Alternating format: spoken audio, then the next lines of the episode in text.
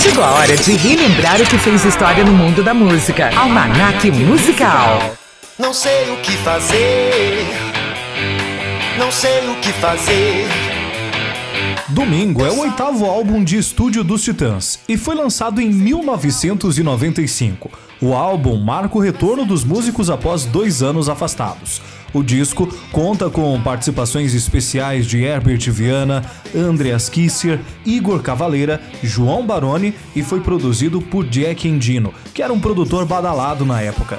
A banda Titãs foi formada na cidade de São Paulo em 1982 e a formação inicial contava com um número de integrantes bastante incomum para a época. Eram 9 membros, sendo que 6 eram vocalistas. Arnaldo Antunes, Branco Melo e Ciro Pessoa cantavam e faziam vocais de apoio. Sérgio Brito, Nando Reis e Paulo Miklos, além de cantarem, se revezavam entre os teclados e o baixo.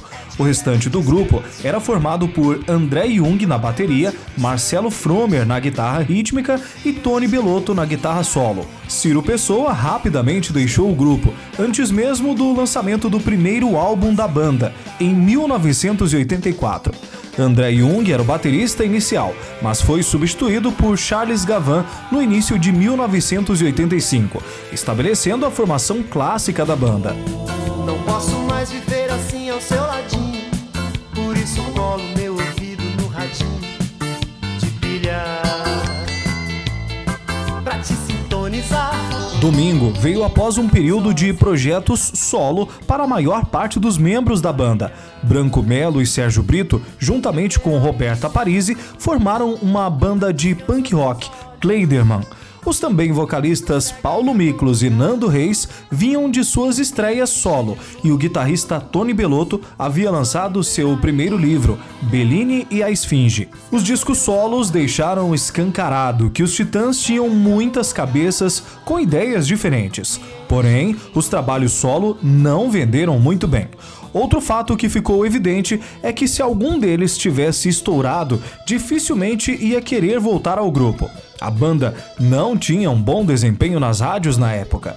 Domingo também marca a retomada da parceria musical com Arnaldo Antunes, na música Tudo em Dia.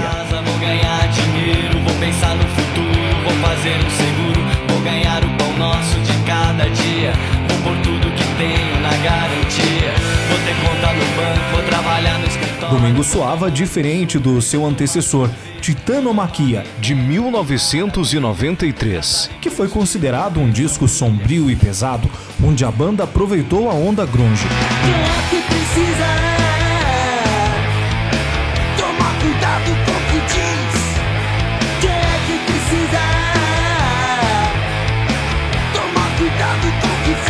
Domingo é um disco mais aberto, mais variado, com uma diversidade maior de texturas musicais, mais alegre e relaxado. A banda chegou a dizer que o disco vinha para provar que os Titãs estavam vivos, uma vez que a imprensa teria decretado a morte do grupo após parte dos membros lançarem projetos individuais. Nando Reis declarou que Domingo é um disco iluminado, que tem mais cor, é mais diversificado ritmicamente, como se fosse um domingo depois de uma escura madrugada de sábado. A canção, que dá nome ao disco, tem uma letra irreverente, que faz pequenas críticas ao tédio que predomina neste dia da semana, com direito a alusões ao programa Silvio Santos e ao comércio fechado e com um riff de guitarra que é inesquecível. E nós relembramos a partir deste instante aqui no Almanaque Musical, Domingo, na interpretação dos Titãs.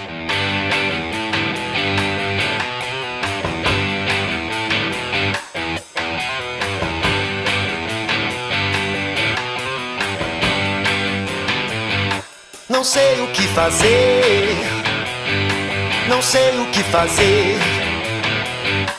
Eu saio por aí sem ter aonde ir.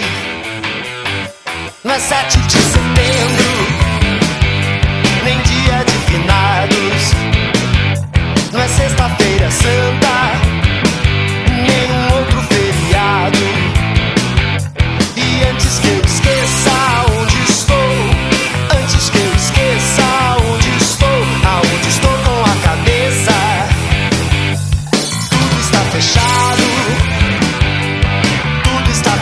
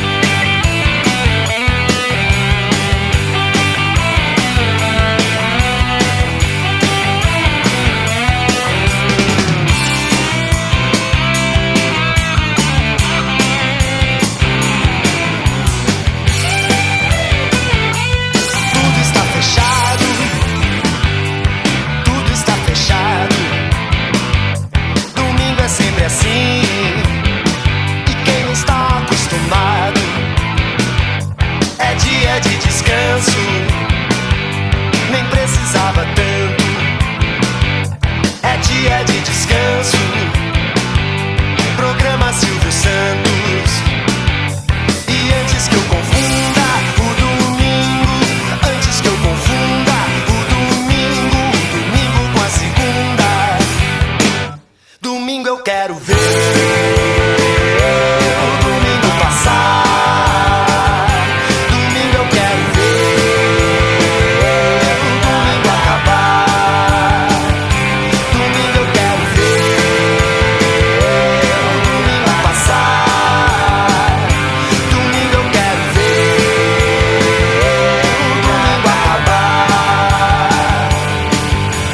domingo acabar. Até o próximo. Até o próximo domingo. Até o próximo. Até o próximo. Até o próximo domingo.